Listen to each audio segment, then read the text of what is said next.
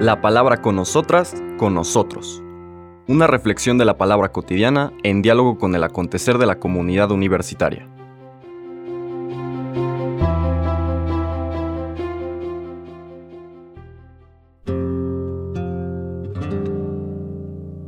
Hola, buenos días. Bienvenidas, bienvenidos a la palabra con nosotras, con nosotros. Hoy pasamos al capítulo 6 del Evangelio de San Mateo. Vamos a leer los versículos del 1 al 6 y después 16 al 18. Cambiamos de capítulo y aunque seguimos en el Sermón del Monte, que son los capítulos completos 5, 6 y 7, al empezar el capítulo 6 cambia la estructura, el segmento. Se terminan las comparaciones, les han dicho, yo les digo. Y ahora nos vamos a adentrar a una invitación, a un cambio radical de la vida de piedad, de la vida devota. El pueblo de Israel en los tiempos del Señor Jesús tenía tres maneras como entendía que podía servir a Dios, es decir, restituirle, responderle, reciprocarle a Dios algo de todo el bien que recibía, de todo el amor que Dios había volcado sobre ellos y ellas. Y son las que se conocen como tres obras de piedad. La primera era, desde luego, la limosna, compartir de lo que se tenía para ayudar al hermano necesitado. La segunda, la oración, el diálogo con Dios, la apertura con Dios, es decir, el reconocimiento consciente podríamos decir, en diálogo. Yo creo que esa es la mejor manera de describirlo. De la referencia del ser humano a Dios en dependencia, en alabanza, en reconocimiento, en acatamiento, nos diría San Ignacio, todo eso que está integrado en esta práctica de la oración. Y la tercera obra de piedad era el ayuno. El ayuno, sobre todo, que es una práctica ascética, que está encausada o dirigida a poder liberarnos del ego y de sus caprichos, porque el ego agarra fuerza y se manifiesta a través de estos caprichos que nos convence que le cumplamos. Y en la medida en que nuestra vida va vinculada a esos caprichos, pues el ego va creciendo. Entonces, en este inicio del capítulo 6 de San Mateo, como parte del Sermón del Monte, el Señor invita a sus oyentes a que cambien, que purifiquen estas obras de piedad. Y el texto dice, en aquel tiempo Jesús dijo a sus discípulos, Tengan cuidado de no practicar sus obras de piedad delante de los hombres para que los vean. De lo contrario, no tendrán recompensa con su Padre Celestial. Por lo tanto, cuando des limosna, no lo anuncies con trompeta como hacen los hipócritas en las sinagogas y por las calles para que los alaben los hombres. Yo les aseguro que ya recibieron su recompensa. En cambio, cuando tú des limosna, que no sepa tu mano izquierda lo que hace la derecha, para que tu limosna quede en secreto, y tu Padre que ve lo secreto te recompensará. Cuando ustedes hagan oración, no sean como los hipócritas, a quienes les gusta orar de pie en las sinagogas y en las esquinas de las plazas para que los vea la gente. Yo les aseguro que ya recibieron su recompensa. Tú, en cambio, cuando vayas a orar, entra en tu cuarto, cierra la puerta y ora ante tu Padre, que está allí en lo secreto. Y tu Padre que ve lo secreto te recompensará. Cuando ustedes ayunen, no pongan cara triste, como esos hipócritas que descuidan la apariencia del rostro para que la gente note que están ayunando. Yo les aseguro que ya recibieron su recompensa. Tú, en cambio, cuando ayunes, perfúmate la cabeza y lávate la cara, para que no sepa la gente que estás ayunando, sino tu Padre que está en lo secreto.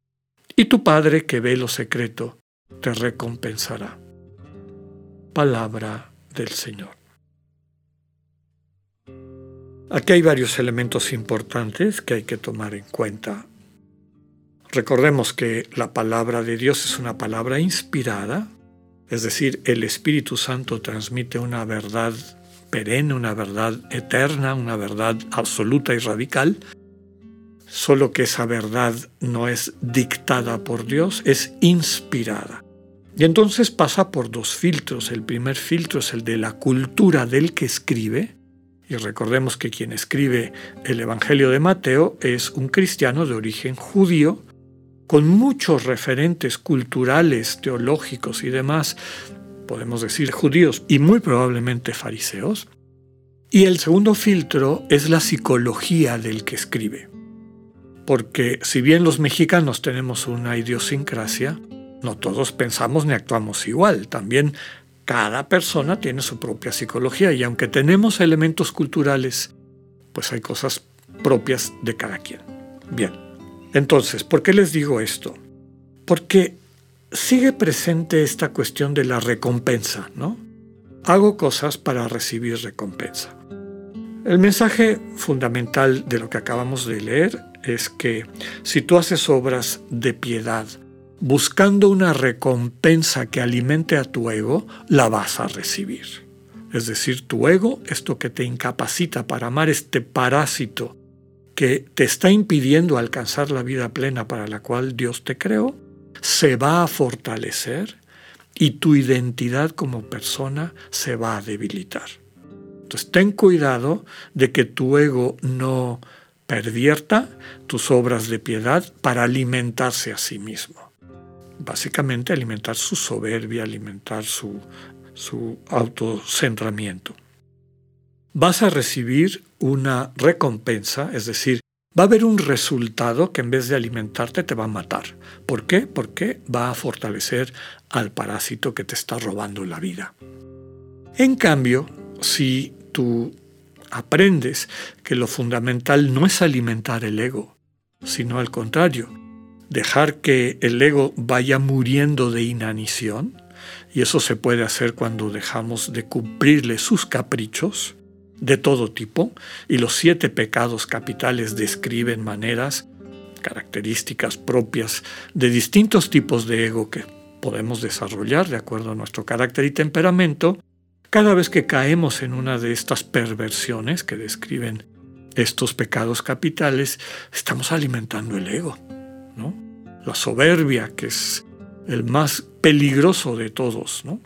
Bueno, si en vez de eso renuncias a todas esas cosas, en particular a cualquier tipo de, de búsqueda de reconocimiento, de aprobación, desde la perspectiva mundana, y te confías total y absolutamente en Dios, si le entregas tu día, tu vida, cada momento, vives permanentemente en una referencia a Dios, la recompensa, vuelvo a decir, es un lenguaje cultural, la consecuencia, los resultados van a ser positivos. ¿Cuál es el resultado positivo? La relación con tu padre que vive en lo secreto va a crecer. Y por lo tanto tu identidad como persona, imagen de ese padre amoroso, va a crecer. Y esto me permite introducir las últimas dos características del amor divino. Ya hablé de seis en los días anteriores, ahora vamos a hablar de las siete y ocho, que son la humildad y la pobreza. No se puede amar como Dios ama si no somos humildes y pobres.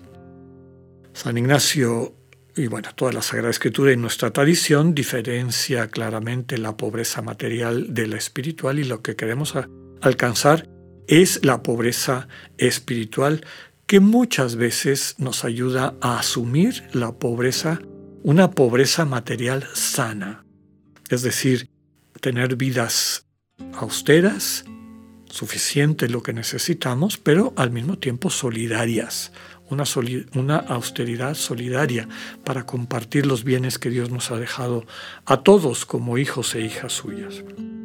Pero fíjense que la pobreza y la humildad real tienen que ver con el ego. Lo contrario, la soberbia y la avaricia, riqueza, en fin, tienen como sustento el ego. No es las cosas que posees, ni la honra que le exiges a los demás, eso en sí no significa nada. Es tu ego que se alimenta de eso. conforme transformamos nuestras prácticas de devoción para referirlas absoluta, radical y totalmente al Dios que nos espera y nos forma y nos permite ser, crecer en santidad, también, sin que nos demos cuenta, crecemos en humildad y en esta pobreza radical de espíritu. Y así juntamos todos los elementos que nos capacitan para amar a la manera de Dios. Eso es lo que nos está proponiendo el texto de los, del Sermón del Monte. Pidámosle al Señor la gracia de poderlo experimentar. Que así sea, que tengan un buen día, Dios con ustedes.